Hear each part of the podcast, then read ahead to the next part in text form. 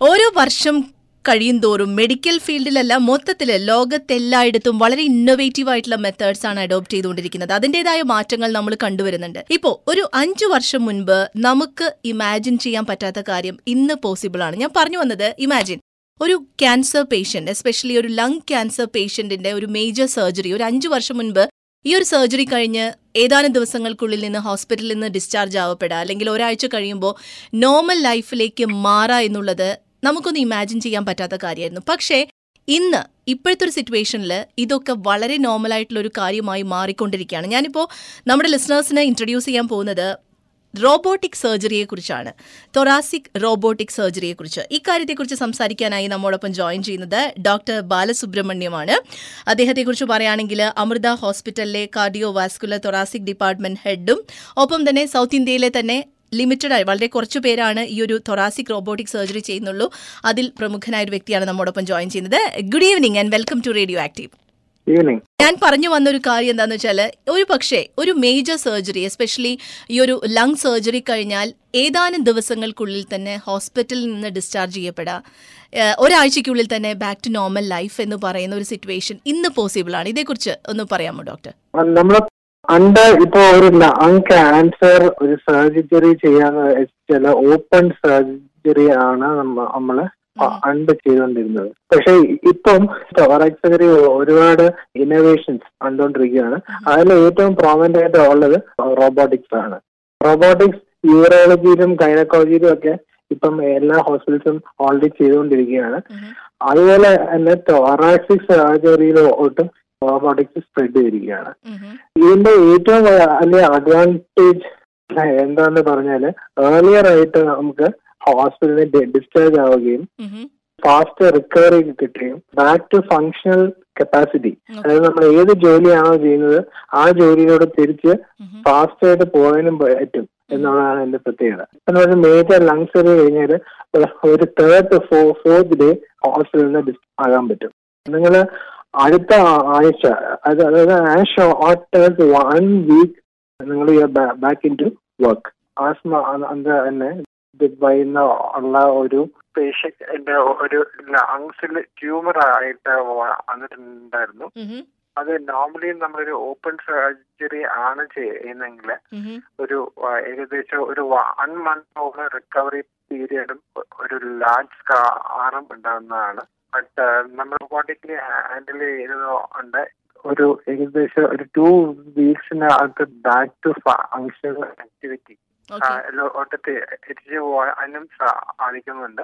പുള്ളിക്ക് ലങ്സിൽ ഒരു ട്യൂമർ ആയിരുന്നു. ആൻഡ് പുള്ളി ഒരു മാസത്തേക്ക് ലീവ് ലീവ് എടുത്ത് വന്നിട്ടുണ്ടായിരുന്നു. പുള്ളി ഒരു മാസത്തിൽ കൂടുതൽ ലീവ് എടുത്താൽ ജോബ് ലൂസ് ചെയ്യുമായിരുന്നു.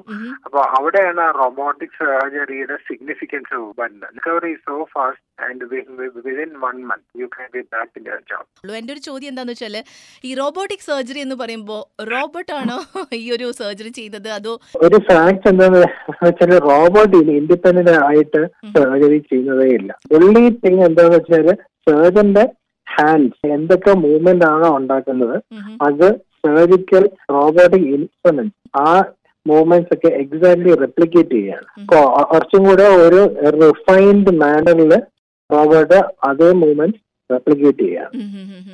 ഓക്കെ ഡോക്ടർ ഞാനൊരു കാര്യം ചോദിക്കട്ടെ? ഇതിപ്പോൾ സാധാരണഗതിയിൽ നമ്മൾ പറയില്ലേ ഒരു ഒരു സ്കാർ പോലും ഇപ്പോൾ സാധാരണ ഒരു ഓപ്പൺ സർജറിയുടെ ഏറ്റവും വലിയൊരു ഇതെന്ന് പറഞ്ഞാൽ ഒരു വലിയ സ്കാർ ഉണ്ടാവും ഇപ്പോൾ നമ്മളൊരു ക്യാൻസർ ബാധിച്ച ലങ്ങിന്റെ ഒരു ലോബാണ് റിമൂവ് ചെയ്യുന്നതെങ്കിൽ ഒരു വലിയ സ്കാർ അവശേഷിക്കും. പക്ഷേ ഈ റോബോട്ടിക് സർജറിയിൽ അത്തരത്തിലുള്ള സ്കാർ ഒന്നും അവശേഷിക്കുന്നില്ല എന്നാണോ പറയുന്നത്? എന്താണ് അതിന്റെ ഒരു മെയിൻ അഡ്വാന്റേജ് ആയിട്ട് പറയുന്നത്? അക്യുറസി ആണോ? എന്താണ് അതിന്റെ ഒരു അഡ്വാന്റേജ് ആയിട്ട് വരുന്നത്?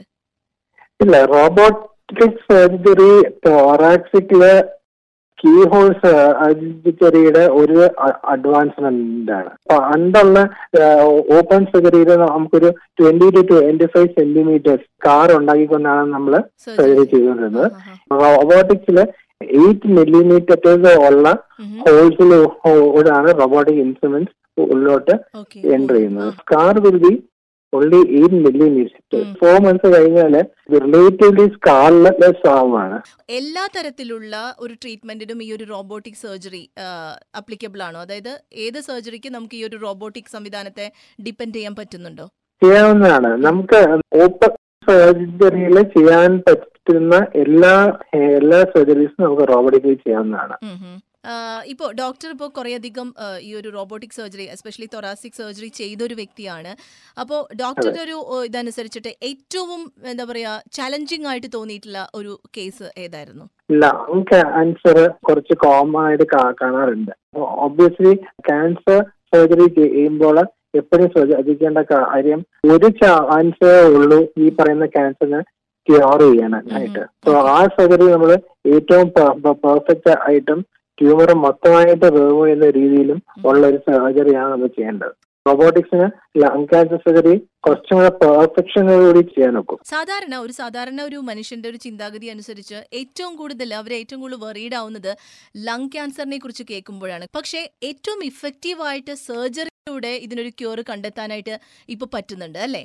ലങ് ക്യാൻസറിനെ പറ്റി പറയുകയാണെങ്കിൽ ഉം, സ്റ്റേജ് വൺ ടു ഫോർ ഉണ്ട്.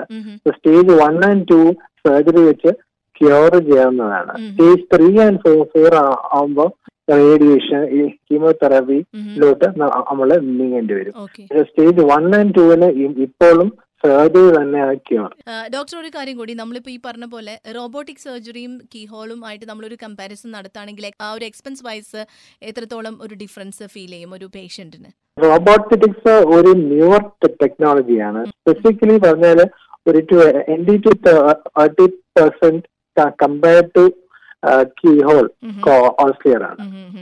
ഓക്കെ എന്തൊക്കെയാണെങ്കിലും ഈ വിത്തിൻ വൺ വീക്ക് നോർമൽ ലൈഫിലേക്ക് വരാ കാര്യമായിട്ട് ഒരു ഇപ്പോൾ സാധാരണ ഒരു പേഷ്യന്റിനെ സംബന്ധിച്ച് അത് ഇതുമായിട്ട് കമ്പയർ ചെയ്യുമ്പോൾ ഒരു വലിയ അഡ്വാന്റേജ് തന്നെയാണ് അല്ലേ? ഈ ഒരു റോബോട്ടിക് സർജറി ഇപ്പൊ നിങ്ങൾക്ക് ഒരു അപ്പൻഡിക്സിന്റെയോ അല്ലെങ്കിൽ ഒരു ഗോൾ ബ്ലാഡറിന്റെയോ സർജറി നിങ്ങൾ ലാപ്രോസ്കോപ്പി ചെയ്ത് കഴിഞ്ഞാൽ പിന്നെ ലൈഫ് ലോങ് നിങ്ങൾ അതിനെപ്പറ്റി ഓർത്തുകൊണ്ടിരിക്കേണ്ട കാര്യമില്ല അത് കാരണം ഒരു പെയിനോ അത് കാരണം ഒരു സ്കാറോ ആഹ് ഇപ്പം റോബോട്ടിക്സ് അന്ന് നിൽക്കുന്നത് ആ ഒരു സ്റ്റേജിലാണ് മേജർ ആൻസർ ചെയ്ത് ക- കഴിഞ്ഞാൽ നിങ്ങൾക്ക് പിന്നെ ഫ്യൂച്ചറിൽ അതിനെപ്പറ്റി ചിന്തിക്കേണ്ട കാര്യമേ ഇല്ല. എന്നുവെച്ചാൽ നിങ്ങൾക്ക് ഒരു സ്കാർ ഉണ്ടാവുന്നില്ല. നിങ്ങൾക്ക് പെയിനും ഉണ്ടാവുന്നില്ല. Thank you thank you so much doctor Amrita hospital cardiovascular thoracic department ഹെഡും associate പ്രൊഫസറുമായ ഡോക്ടർ ബാലസുബ്രഹ്മണ്യമാണ് നമ്മോടൊപ്പം ഇന്ന് റേഡിയോ ആക്റ്റീവിൽ ജോയിൻ ചെയ്തത്. Thank you so much doctor once again